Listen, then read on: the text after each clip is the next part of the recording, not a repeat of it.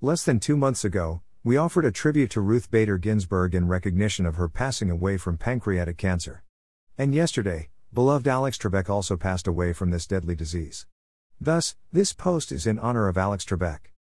As a most lucky pancreatic cancer survivor, every time anyone dies from PC, it seems like I am being stabbed in the heart. We must discover better diagnostics, so those afflicted can be treated much earlier. I feel really awful that most of those diagnosed with PC die within six months. Furthermore, only 1 in 10 of us will survive for 5 years. Please donate to PC Research. November is Pancreatic Cancer Month. With World Pancreatic Cancer Day falling on November 19, 2020. A collection of accolades in honor of Alex Trebek.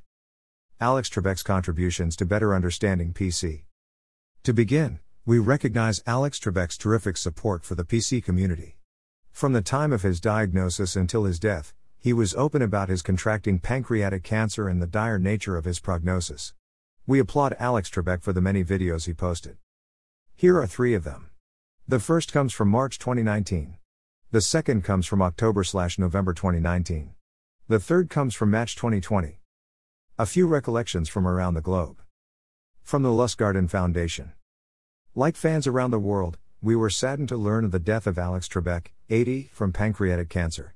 By openly sharing his cancer battle, Alex became a powerful voice in raising awareness of pancreatic cancer and providing hope for people affected by pancreatic cancer around the world. Our thoughts are with his family, friends, and millions of fans who welcomed the longtime Jeopardy! host into their homes for 35 years.